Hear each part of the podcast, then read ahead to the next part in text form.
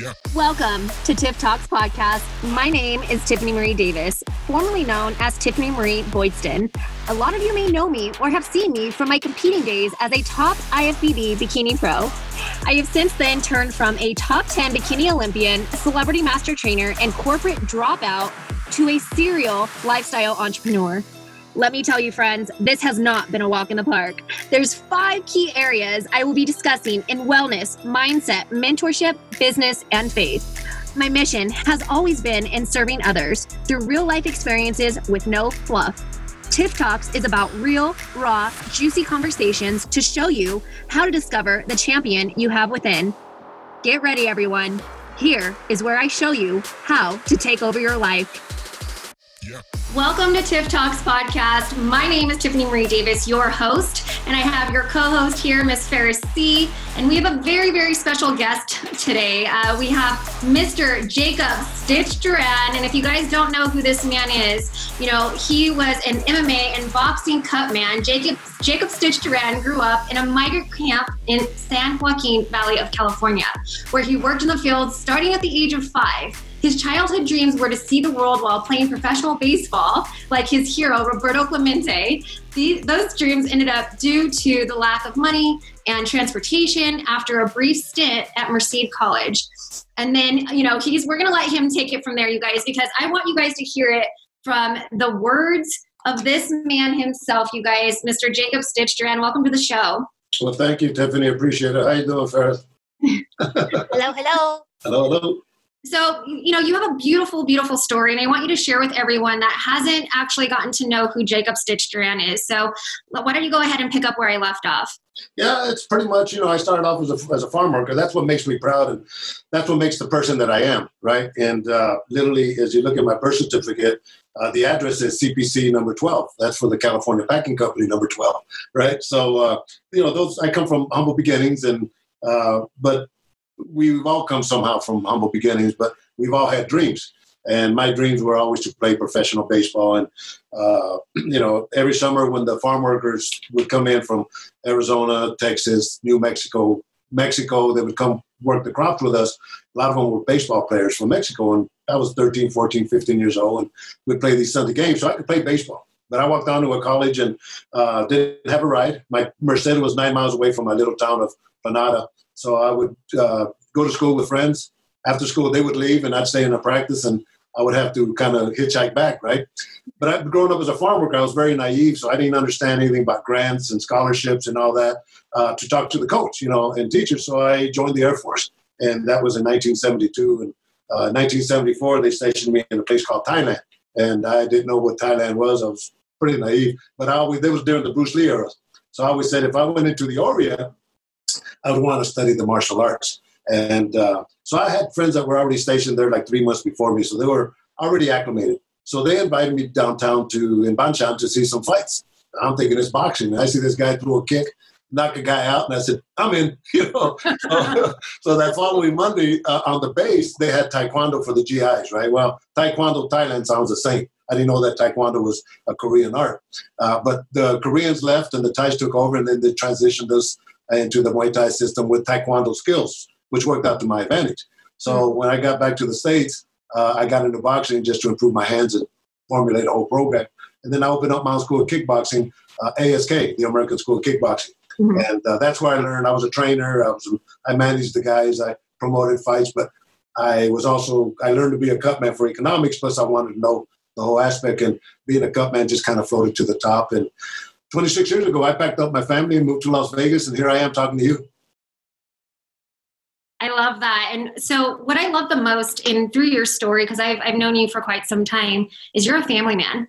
You're yeah. an absolute family man. And I love that about you. I think, you know, when I bumped into you just not too long ago at Self Made Training Facility, you were getting tacos for your family. yeah, yeah, yeah, So, and you just happened to stumble across us. And I was like, Stitch. And we had Jason Cindy Walton in the corner with me. And I was like, look, brother, Stitch is here. So it was like no accidents, right? But I love that you just spoke about your family. So I want to talk about your family a little bit because, you know, to to be the man that you are today, I'm sure there was a lot of sacrifices that went in. And yeah. you, know, you packed up your entire family. They've always been on your side with this. So I want to talk about that. So what was what was the most challenging thing for you and your family during the stage of your life? Well, let's go to my immediate family: my brothers, my sisters, my mother, my father, my uncle. That you know, we literally put in the trunk of the car to cross him over from Juarez, Mexico, to El Paso to bring him across. So uh, we brought him illegally. So I understand, you know. But uh, uh, you know, my my my parents were they were farm workers. My father had, but they were leaders in their own mind. Uh, my father was always the foreman, so he would hire workers to work the crops and and and he would teach them whatever they had to do. So he had those leader qualities. Uh, same thing with my mother. And uh, but they were always for the rights of the people. And, uh, and that's something that has always stuck with me. And uh, you know so uh, what I am is because of them. And the same thing with my brothers and sisters you know. Uh, we've always been giving back and you know, uh, just kind of t- treating people with respect and all that. But my family that I have now with my uh, my children and my wife, um, I worked the corporate job. I worked for RJ Reynolds Tobacco Company for like 23 years.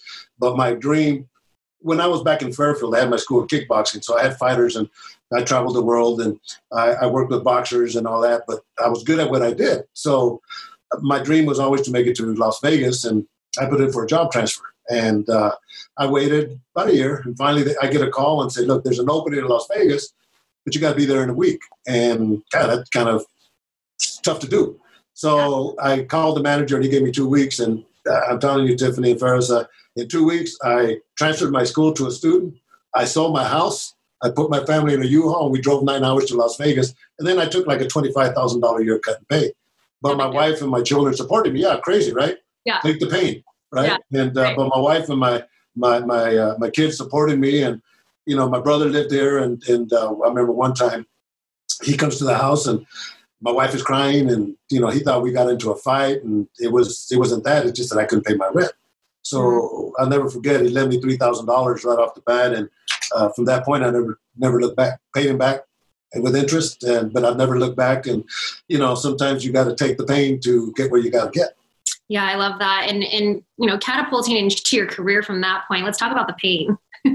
Let's talk about the pain. So i want you to to really talk about you know during that time of your life you know what what type of moral did that instill in you moving forward? Well i've always had the morals. It was just that you know i just wanted to uh, apply them in the boxing capital of the world right? And uh, so I, I, came with those characters and i didn't come to be a trainer though i had those qualities because i was a trainer before i was a cut man. Mm-hmm. Because I, I thought all the great trainers in the world were here in Las Vegas, the boxing capital of the world.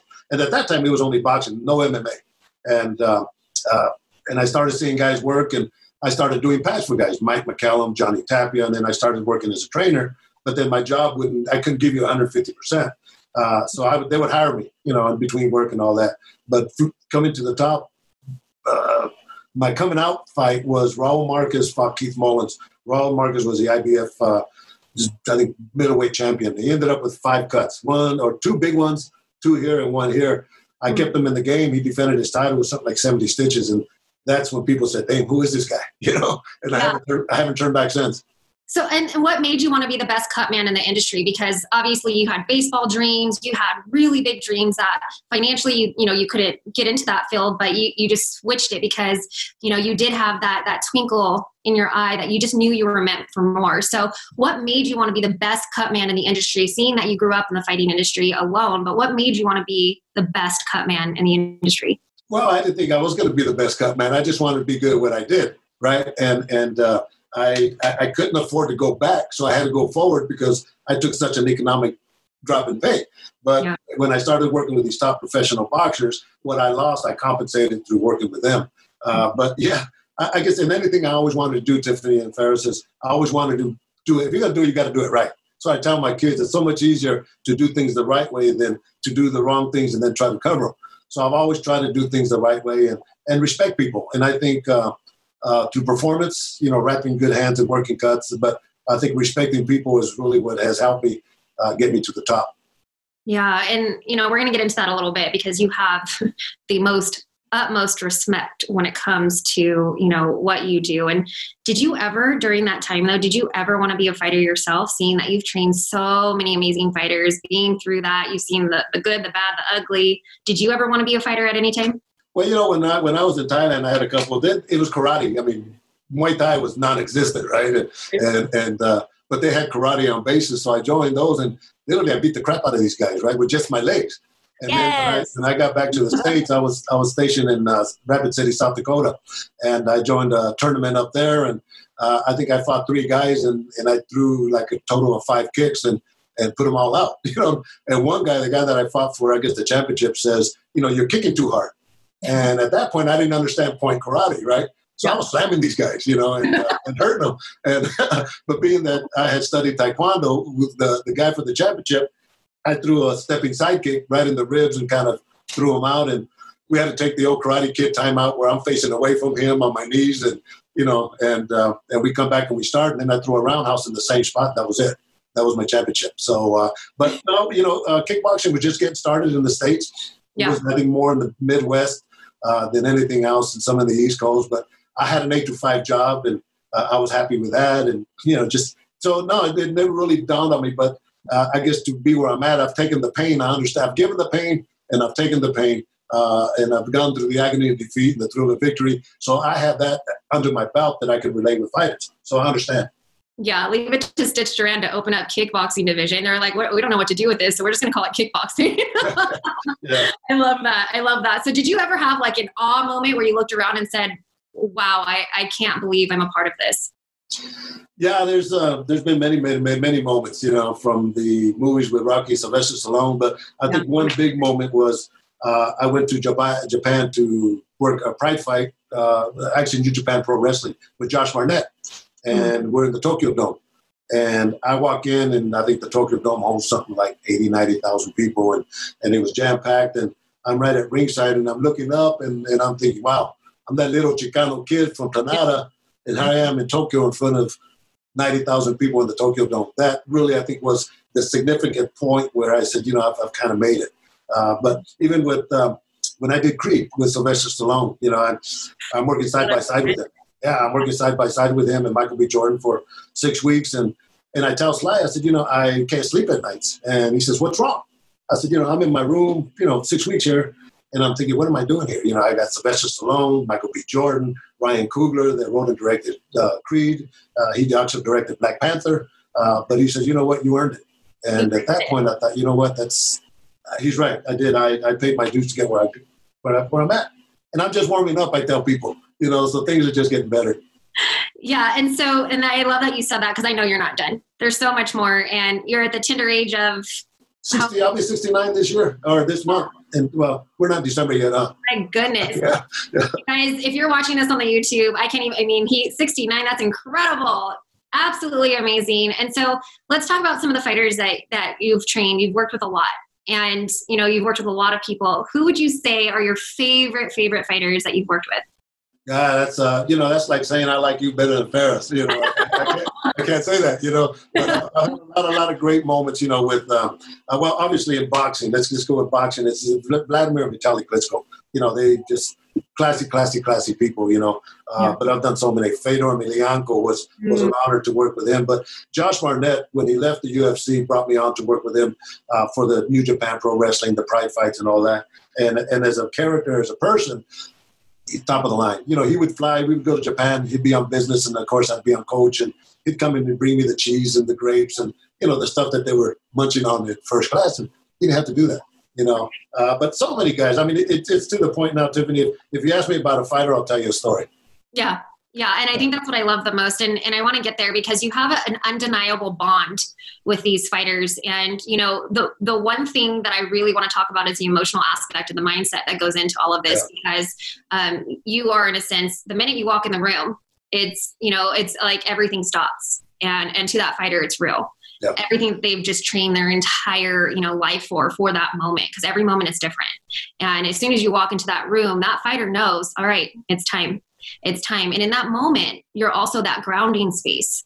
You're you're rapping you know you're having those conversations. Their head is down or they're looking at you in the eye. There's a lot going on. And i, I want to talk about that moment because it's also a moment for you that i i mean you, you see on the other end you see the fighters. But i want to talk about you. What what what is going through your mind in this moment before you go and see those fighters yeah, you know that's the that's the adrenaline rush within ourselves. Is this is what we live for, right? But I guess as we go back, Frank Mir probably had the best quote outside of Vitor Belfort on that one. But Frank Mir says, "When I see Stitch walking into the dressing room, my stomach just drops because I know it's time to fight." So that's that's that's a true statement. But you know what I do is is when I'm wrapping their hands, I'll shoot the shit with them. I, will I'll break them out of that because I know it's a tough, tough position. Yeah. Uh, I've had fighters, and I won't throw a name out that have literally cried as I'm wrapping their hands because I understand it's an emotional thing, it's a adrenaline thing. So I just stop and I finish, you know, let him get his thing off, and I'll give him a, a hug, and I'll say, "Look, man, I'm here to take care of you. Don't worry about nothing. You know, you go out there." But you know, one of the the major factors, Tiffany and Ferris, that that kind of gave me a reality of what importance I bring to these fighters is when Lyoto Machida fought uh, uh, Rashad Evans and he beat him for the title, right? Well, if you remember Lyoto's Machida, uh, Lyoto Machida's father, he's very Japanese, very proud, yeah. you know, shogunist type of guy, and and uh, I, so I go in the dressing room after the fight and I congratulate him. And his father is sitting there very, very proud. And he says, Stitch, you know, muito obrigado. Thank you, you know, for, you know, I told him congratulations. And he says, Stitch, in the ring, you are my father. Mm-hmm. And, I, and his father looks at me and kind of, I agree, you know, concur. You know, uh, Karo Parisyan, uh, when he fought uh, Drew Fickett, it was at, the, I think, the Marine base when he ended up with a big old gash and, and he messed up because he's looking at the big screen and he goes like this and he opens it up, right? Yeah. And and Manny Gambaryan is I had just met Manny that day and Neil and and they were like this much experience when it came to working corners. So my job as a, as, as a cut man is not to give instructions, but I knew that they were in dire straits there because his Karo was freaking out because I cut. You know, Manny and Neil didn't know what to do outside of that, so I took control. And I said, "Look, man, Karo, don't worry about nothing, man. The cut's okay. You go out there and you just stay on the stand up." you know, and, and you say, yeah, they're winning the fight. But going shows later, I'm doing a show at the MGM and I see Karo and his father, and I go and I say hi to Karo, and, and he introduces me to his father. And, you know, Armenian people are like Mexican people, very family oriented. Right. Mm-hmm. So he, his father says, Thank you for taking care of my son. He goes, I want to invite you to my house for dinner. And I thought that was such a, a, statement, a good statement. And, you know, he lives in LA and I live in Las Vegas. And I knew the invitation was there and I knew it probably wouldn't happen, but he offered that to us, uh, to me and I thought that was a moment. Obviously, it was important because I'm presenting it to you, you know. And uh, so uh, those moments, you know, are are tremendous. You know, uh, going into Vladimir Klitschko when he fought Anthony Joshua, this same thing that Lyoto taught me, I've, I've used that because I know it affected them. And yeah. Uh, but uh, Vladimir Klitschko's fighting Anthony Joshua, ninety thousand people, Wembley Stadium, and I don't see Vladimir to the weigh-ins, but I've been with him for like 10, 12 years, and, and he knows if I say something, it's the truth. I don't say much, but when I say it, it's the truth. And so I'm talking to Vladimir and Vitaly before the weigh-ins, and uh, right before we go out, I put my arm on Vladimir. I say that Lyoto thing. I said, Vladimir, don't worry about nothing. Tomorrow, I'm going to take care of you like you're my son. And because I know, you know, the night before a fight, these fighters are going through all these emotions are running through their head, their adrenaline. Yeah. So here I am in front of 90,000 people before Michael Buffer does the announcements. I'm putting the final Vaseline on Vladimir and we're like this far apart. And he says, You could call me son. And it gave me mm. chills, but I knew that I had gotten into his mind that night before, and it was probably one of the best performances he ever had in his whole career. And he says, uh, he called me a week later and said, Daddy! You know? so, so I knew I had an effect on these guys. Yeah, I mean, I think you have an effect on the world. You know, I think that everybody knows that when you come in, it's a different, it's just a different, it's a different story. You know, you you come in with that love that genuine love and, and it's irreplaceable. And that's why you are the best at what you do is because you come from that emotional space of it doesn't matter who they are, it doesn't matter what's behind, what's in front. In this moment, it's about them. And that you you you connect in that moment and letting them know that it's going to be okay no matter what that yeah. you're going to take care of them. And you know it's it is really special. Um, you know i want to talk about a little bit about the pain aspect because all fighters have a story yeah. right? You have a story i have a story ferris has a story. And and what's really beautiful is when you can come out of these stories and these pain aspects you know i i, I want to talk about because i mean you've gone through a lot and you worked very hard to where you've gotten. Um, you know, even, especially with UFC, you've really worked your way up through the UFC. And I want to talk about that moment in your life because I know there was a lot of transition between, you know, politics, um, you know, income. There was a lot of different things that had happened. Reebok came in, and it was. I mean, I'm friends with a lot of these fighters, so I know that it wasn't an easy transition across the board. So I want to talk about that time in your life because that right there is something that you've you've sacrificed so much you have been there every every step of the way with these fighters you have an emotional attachment to the UFC as well so during that time you know with everything in transition what what was that that pain moment for you because I know that I'm sure that you've experienced a couple of, of lows during that time Yeah, yeah, there were. But let me give you one more story because I, I, think it's important. Wanderlei Silva. I love Wanderlei Silva. Shogun, Wanderlei. We love all of them. I love them all. Yeah, all, all these guys, when we were doing the shows in Japan, they would call me Santana. Carlos Santana, right? Yes. Yeah, yeah. I love it. You do look like him. Yeah, I was so, just going to say, yeah. so, so Wanderlei is fighting Chuck Liddell, and I'm working the corner with Chuck Liddell. But about a week before, I see Wanderlei, and and and we're friends, you know. And I say, Wanderlei, you know, I want to give you good karma. It's my birthday that day. I want to wish you good luck and give you good karma. So you know, I did that, and so Leon Tabbs, the original cutman for the UFC, is working Wanderlei's corner, and I'm working with Chuck Liddell, and these guys are probably one of my top three brutal fights that I've seen. I mean, these guys are just they're cracking each other, and you can hear those punches. And yeah. Chuck gets a cut, and I take care of him. And uh, so after the fight, I clean up Chuck, and I go to Wanderlei, and and he's all swollen up, and Leon is working on him. And I said, I said, Wanderlei, how are you doing? Oh no, Steve, Steve, I'm okay, I'm okay. And right after this, hardest probably fight he's ever been. He says, Steve, right in the middle of the ring, Steve, happy birthday. Man, if that didn't get me, nothing did, you know. Uh, but that just shows the kind of emotion that these guys give me. You know, uh, many times these guys have told me they love me. So fast forward into uh, what happened with the UFC. I guess that's what you're getting at, right? So let's talk. Yeah. Right, let's, let's just talk. a little bit. I mean, if I can interject before you go into it, because I know it's kind of a controversial thing and it's so massive. And I honestly, it's, you know, I'll say it, shame on them. But um, what I keep hearing from you, and it's it's just something that's coming up, is just you're like a guardian angel to these people. Mm-hmm. Whether it's you know boxing, whether it's MMA, whether it was UFC, you know all these fighters over the years. I mean, even your family. You know, you talk. We go way back. You're like, hey, I brought you know my uncle over in the trunk of a car. Like you're like this guardian that calms these people, that gives these people this sense of peace and this warmth and this welcome that makes them feel like, okay, cool, I can go ahead and do this. And I just think that's so amazing that after all of these years, whether this was a dream that you wanted to do, something that you just fell into, it's like you're just like this guardian angel to all of these people. And I know all of them are so thankful. So having those moments where it's like those little moments where it's he's like, happy birthday, or call me son, or, you know, that just must feel so good inside to where you're warm. Like every time you talk about this stuff, like I'm getting chills because I'm like, oh my gosh, oh my gosh. And it's just, you're this guardian. So, you know, transition, obviously, let's talk UFC, you know, take it from there. Yeah, well, that's yeah, that. But you're right, you know, and and, and giving back. I think that's the whole thing uh, for us. Is, is is those are structures that my parents had. You know, like say we were all farm workers, and when all these farm workers would come into town, they would come to work the fields. Mm-hmm. But there was no no guidance. They just come to work the fields, and there'd be times when the guys would be working the fields, and I remember that. You know, I'd be picking peaches or nectarines, and for lunch, these guys would be eating the food that they were picking. That was their lunch.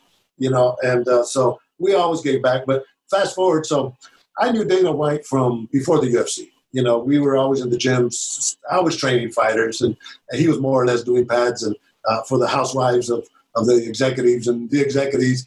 But shit, he was making more money than us, so he was, you know. But nonetheless, he, I was doing a K1 at the Bellagio, and uh, I think uh, Kimo was fighting uh, Bob Sapp, and Dana was in the audience. You know, and I always got along great with Dana. That's, you know, so he says, Stitch, give me your card. He goes, uh, uh, we bought the UFC.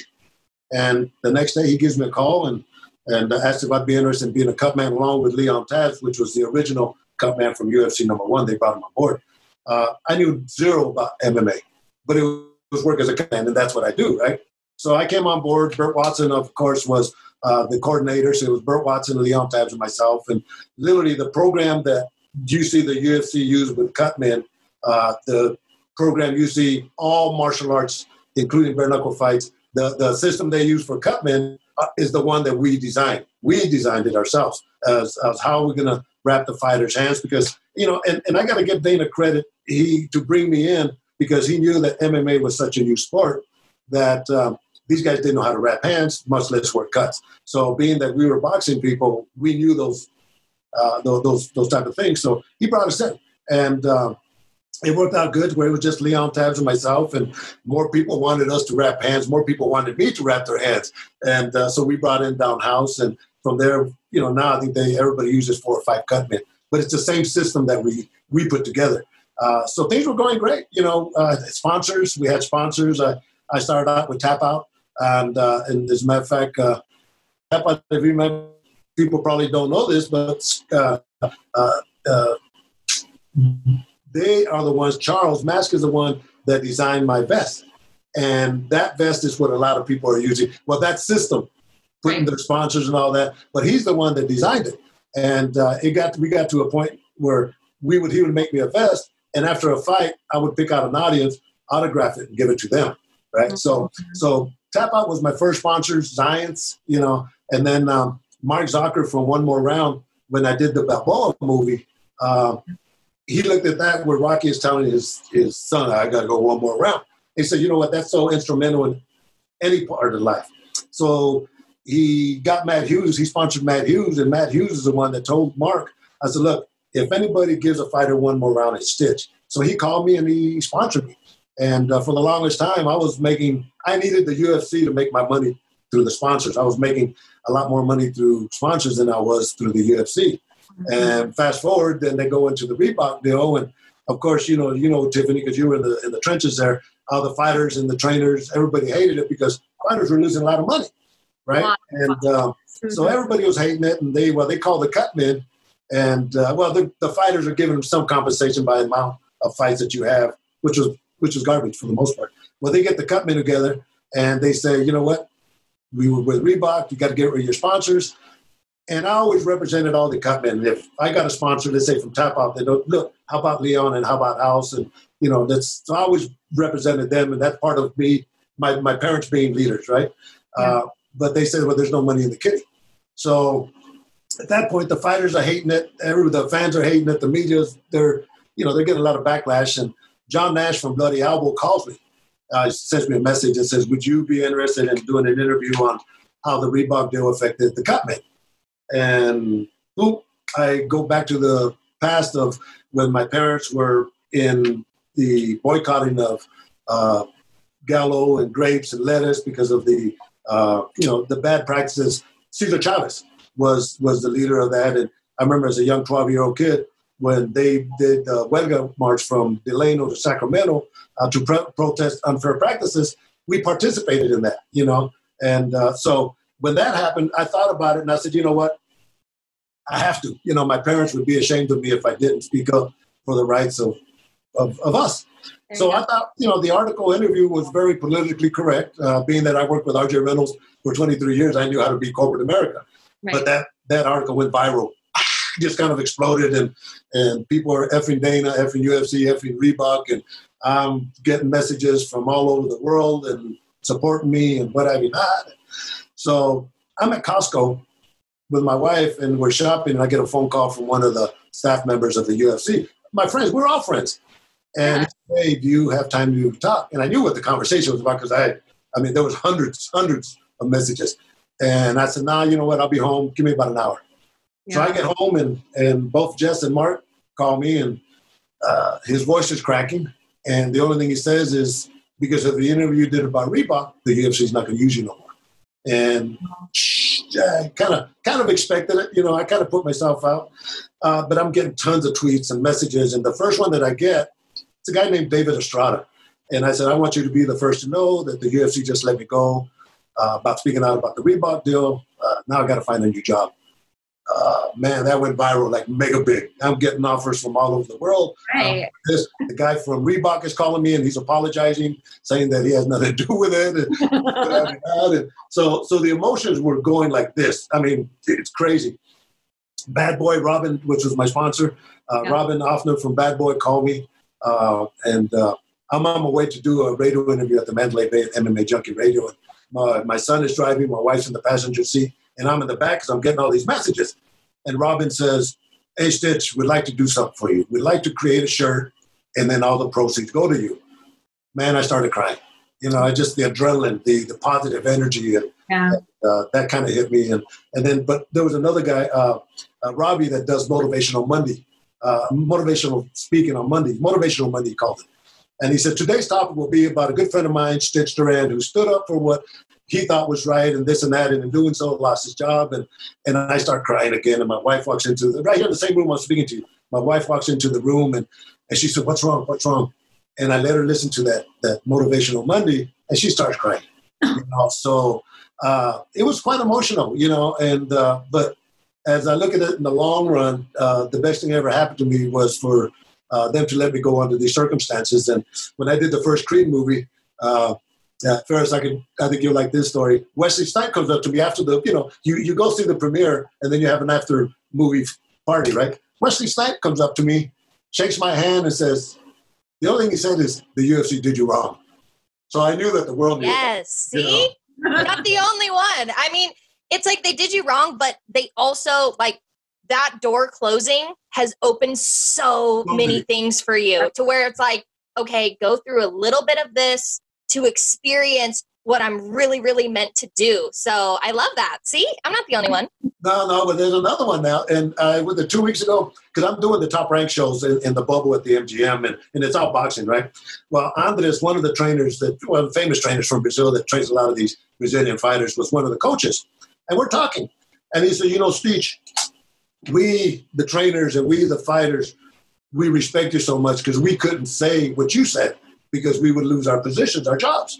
And and coming from him years later, it's been like five years, for him to say that just brought so much satisfaction to me that knowing that uh, what I did was the right thing. Yeah, I don't think there's anything ever wrong in standing up for what you believe in. That's why you're in America, you know. And right and that's that's why we have these big dreams and aspirations and then and then just to not stand up for what we believe in. Like you said you you you have created and earned who you are today. That would be silly of you not to stand up for what you believe in and what you think is right. So and, and yeah it, i mean look at what it's done for you. It's it's closed a door. And yes it's a painful experience i'm sure but in those moments you have to give up to go up. And you know going going through your story now and you know gosh, it's incredible. What I want to what I want to know though is I'm going to ask you a couple of questions because um, looking at your entire, I mean, getting kicked kicked in the face left and right, gouges, you just see everything, right? So, what is one thing that you, I mean, what you do is very, you have to have a strong stomach for. What is your biggest fear or most disgusting, I should say, um, moment that happens where you're like, okay, this one is going to require some like mustering up strength. when, when was that moment for you? Uh, well, there's been, there's been quite a few, uh, you know, but you know, I think that's and, and people ask what's the number one thing of being a good cut man. Well, keeping your composure, number one, is is key. Right, but if you remember the first big your uh, Forrest Griffin fighting Shogun, first UFC fighter yeah. fight, fighting a, a Pride fighter, oh, right? so epic. Yes, yes. So well, I'm working with Forrest because I worked with him from from day one. I love Forrest. From the reality show and when he fought Stephan Bonnar and and mm-hmm. the point now, I'll give you a quick side. After that fight with Stephan Bonnar, it's what made the UFC, right? Right. And, and when I'm cleaning up Forrest and and he's you know bloody nose, but I'm working on him. And after the fight, we're standing there for the decision, and his coach says, "Stitch, I'm not gay, but I got to give you a kiss, man. Thanks for taking Forrest." Right. So that's just those type of moments, right? And right. Uh, but yeah, it just uh, so many great moments. Uh, I don't know. I think um, Forrest when he fought uh, Shogun, you know that big old cut him, and as you see, uh, Tiffany, that big vein you have on your forehead right there, that, that, vein pop right, and and that's the worst because the, it, it, it's a big vein. The blood it's tough to extremely tough to stop, and the blood gets in your eyes. So I'm sitting there with Don House and Dana White's father, and I remember I go in there yeah, I go in there and I use the Avitene, which is a coagulant. I use the thrombin or, or the adrenaline chloride, which is, is a vasoconstrictor. I used everything in the kitchen sink to stop it. And he ended up winning the fight.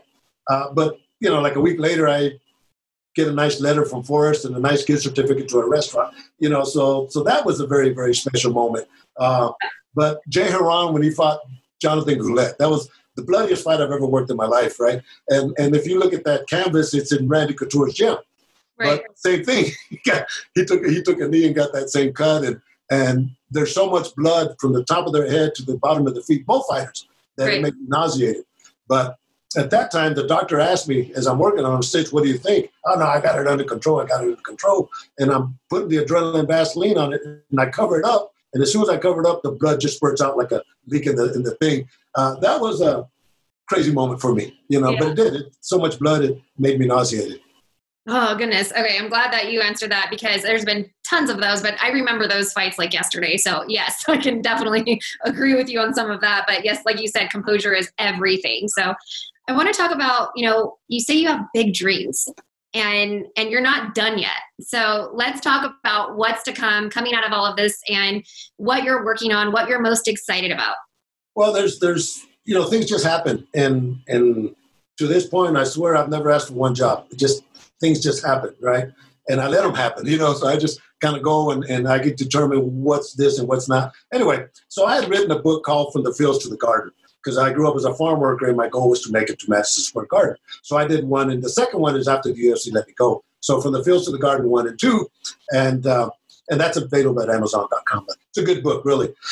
anyway, that's being turned into a documentary, and, uh, and we started filming uh, originally, the Garden, New York, which was my goal, was going to be our last point of filming. But we got um, for boxing Andre Ward, Vladimir Klitschko, Mike Tyson.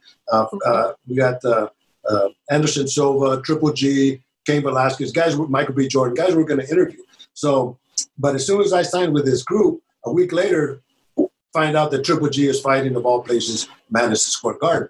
So these guys got so excited, so they readjusted their budget, which would have been the last of the filming and we took a crew to New York, and uh, the Garden, Triple G, and DAZN all gave us all access. So the, the, footage that we needed, which is the end of the documentary, we got. And uh, so then this COVID kicked in. So just last week, uh, the producer uh, called me and says, "Can we start doing interviews again? You think?" You know, with his COVID and all that. And Andre Ward is is one of the commentators for ESPN that's here in the bubble with us. And uh, I spoke to Andre, and yeah, December the 12th, we're going to interview him. And then, so we'll continue doing that. But in that process, also, there was another group that touched bases with Gerald, the producer, about doing a segment or a series called The Rap with Stitch Duran, where I would wrap your hands and we would talk, uh, just, you know, as BJ Penn, talk story. And, yeah. and uh, so I was presenting that to Andre, and Andre got so excited that he wants to be the one to do the pilot for this. So that's happening right there, right? Uh, also, I just I'm working with uh, a group called CBD Science, and they created a cream for cuts. So once once you get cut, you get sewn up. You mm-hmm. apply the cream in it. It has stem cell, has collagen, vitamin E, cool. uh, CBD, so it accelerates the healing process. Yes. So when they call me, they says I asked them because everybody has CBD, everybody, right? I said, well, what proof source do you have? And that's going back to me being in marketing and sales at RJ Reynolds what proof source Well, He says, that's what we called you. I said, all right, well, look, I'm doing the bare knuckle fights. If you are interested, I'll talk to Dave Feldman. You go over there, and because all these guys, 70% cut ratio is high.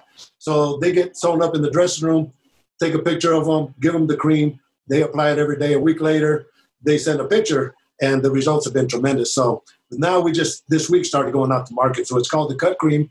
Uh, it's available at uh, uh, CBD Science, and so you know, all these things are happening. Uh, you know, I'm waiting for Creed three, and uh, you know, Michael B. Jordan. I was I was telling him because, like I said, I spent every day wrapping his hands six yeah, weeks. Great job. You know?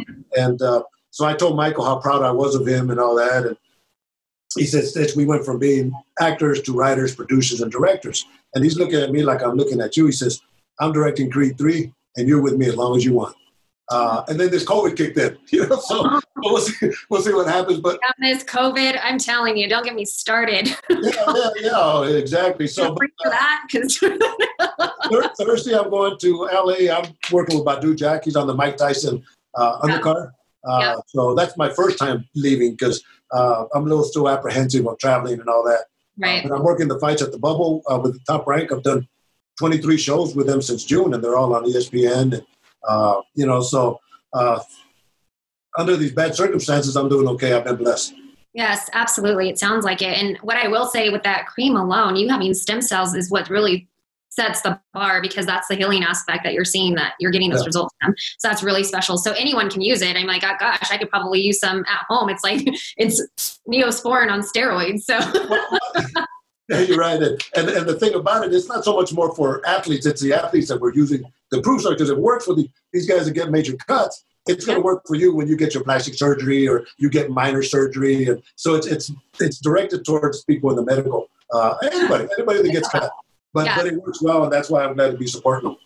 I love that. So awesome! Congratulations on everything. I knew you. I knew you had something up your sleeve we're going to get through this covid obviously. We're going to you know shine brighter than ever. I think as a nation we're going through this just like anything else. We're going through this to overcome and whoever would have thought we'd be alive during a time like now you know it's it's really crazy to to look back. But uh, talking about a little bit about this, what is your biggest fear? What is one thing that you know you just you, you just can't overcome or you are working on overcoming or you you constantly do step into those fears? So so what is that one fear for you you know i i kind of learned to accept everything as it comes you know i, I i'm not scared of death you know i've done crazy shit like ayahuasca and all kinds of stuff so you know i uh, so i i challenge things as they come to me and and uh no i'm not really i'm not really scared of anything you know, I. I'm glad you just. I'm so happy you said that. We literally, our last episodes were with a good friend of ours, Michael O'Shea, and he's yes. done, he's all about plant medicine and healing. So the fact that you said that, I was like, oh, I was like, oh my gosh. That's, but, um, that's so incredible. Like to hear you're just like, I'm not scared of death. I'm not scared of this. I've done crazy things. And that's just, that's awesome. You're just, oh, I just, oh, I'm so glad that we did this. But to bounce back off of ayahuasca, let's because that right there. So speaking of Michael O'Shea about he's he actually left he was huge here in Las Vegas when it came to hospitality. He actually left to South America to go study for months and he actually can create the medicine now. He said he's had over 20 ceremonies and every single one has been different. And when I have spoken to him, he does also have that I'm not afraid of anything because he's not afraid of death, he's not afraid, he loves fears but he also has conquered them through this experience. So let's talk about your ayahuasca experience. And I feel like we're being called, Ferris. This is, we've heard this too much now with ayahuasca and plant medicine. Oh man, Stitch, what did you just do? but let's talk about your experience because I want to talk about how you, you know, went through that and how many times you've done it and then also what you've learned from it. Yeah, well, you know, there one of the cutmen that used to work for Strikeforce and then uh, when the UFC bought Strikeforce, they brought him in, Weetzy Weetzy is is actually a shaman. He's uh, uh, but you know when we went to do the UFC in Mexico, uh, Mexico City, he introduced me to his head shaman, and we went to the pyramids and and uh, every step, every platform that we we walked the pyramids, but every platform he walked us around the pyramid and explained everything through. I mean, this guy was, was phenomenal, right? Uh, so we did it through all, all the steps and all that. And uh, after that, he invited us to go eat. We had ant eggs, which was a delicacy for the Aztecs. But Weetzy was always trying to say, you got to try it. You got to try it. Weetzy used to live in San Jose. So there's Indian Canyon, which is actually a native land. And um, it was done by the natives there. So uh, some of the UFC, some of the MMA guys uh, had, had done it. So I wanted to. I finally I had a weekend off, and and he said, "All right, you got to eat fruits and vegetables and water for a week, you know, your system and what have you not." So I flew to San Jose, rented a car, went up to Indian Mountain, and uh, there they're setting up the teepee. Literally, the teepee they're putting the stuff on it. Uh, they get the grass for the inside uh, for the sweat lodge, right? They get the the lava rack box and all that, and so the first night. Um, we we do that. You know, we go into into the uh, sweat lodge and and it's pitch black in there, and Weetzy is doing his services, and I'm next to him, and you know, you can't stretch your legs out because you'll get burnt by the lava rocks, and it's dark, and some people, you know, they can't stand the heat and all that, and I'm taking the pain, and and finally it's over, and I'm ready to walk out, and Weetzy says, no, no, no, one more. Oh shit, man, I got to do it one more time, right? So I do that, and and in the nighttime, you know, you smoke your joint and all that before you go in and, and all that. But in the nighttime, uh, I, I, we set up our tents, right? Weetzy says buy a tent. We'll say they had to set it up for me because I know nothing about that. I go lay in my tent and I say, hey, this is too hard here. So I go into my vehicle and I put the seat back and I lay down in my car. But I had my shoes outside, and I get up about three in the morning to go to the bathroom with one of my uh, sandals and one of my shoes are gone. The raccoons had gotten them. And so finally I found them. Well, the next day, the next day we go into a big giant meadow and yeah. I take my, my pad there and, and you drink the ayahuasca and you just kind of go into your own journeys, right? And uh, I remember there was a girl that was next to me and I kind of look at her and, and her eyes are closed and tears are coming down her eyes. So mm-hmm. I don't know what she was going through. And there was another guy that was screaming and, and he was going through his moments. And so they moved me away, you know, into an area. But I, uh, I went through some journeys, you know, and uh, there was always this one little blue light that I saw that I always said it was a blue I've never seen before, and and there was always like an eagle, you know, that was in. But Weetzy, I told him that, and he said, "No, but you had a good trip, you know. The light, that's the end of the tunnel, but the eagle, that's your strength, and that's you know this and that." And it really didn't hit on me till I took a Armed Forces Entertainment tour like a month later to Afghanistan with Georgian Ghost from MMA Junkie. Mm. There I got to see the warriors, the true warriors. These are the gladiators that yeah. go into battle. It's a life and death situation. It's not like fighters. Fighters mm. come back, you know. Uh, but I got to hear a lot of their stories. And, uh, you know, one guy from Croatia, he sees me and Jake Ellenberger and Amir Sadollah. Says, hey, guys, hey, let's take a picture. And, and he tells Amir and Jake, uh, said, look, no offense to you guys, I want to take a picture with Stitch. I don't know if it's because of Stitch or because I work with Cro Cop, right? But he puts his arm around me and he says, he goes, no offense to you guys. He goes, I'm not a fighter, I'm a killer. You know, and I'm thinking, wow, man, you know, these are the real deals. Yeah. Another guy from Poland tells me, you know, Stitch, I studied Brazilian Jiu-Jitsu and they gave me the common effect to accept that. And so that everything came to fruition and and that experience that I had with that just kind of let me know that there's I've always believed in different dimensions. Right. There's somehow you get you get that bang in your head and you get that mm-hmm. I think that's a little different dimension. But I've always believed in different dimensions and I, I got to see it when, when I was in ayahuasca. Uh, would I do it again? Yeah, of course. You know, the cell, you know, I'm game you know, but but showing you're talking about the guts, right? Well, we're doing this Forces Entertainment. We're in Kyrgyzstan, and we go to the K9 unit, and they want to suit one of us up with the outfits and have the dog chase them, right? Well, Jake Ellenberger and Amir Sadollah, all these badass UFC guys were scared. And I said, well, I'm the oldest one. Let's do it.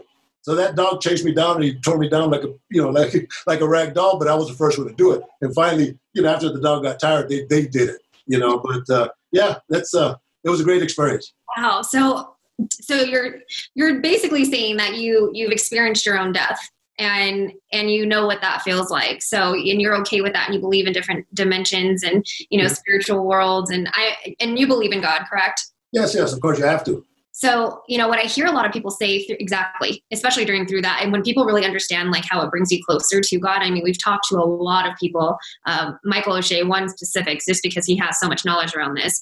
Um, but in that moment, like, were you able to, you know, cross over and, and talk to God and and go through that experience, knowing that everything's going to be okay, looking at your afterlife?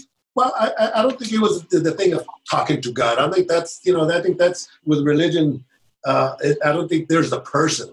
It, it's not a person. It's it's it's a position that that is understood that you have to understand.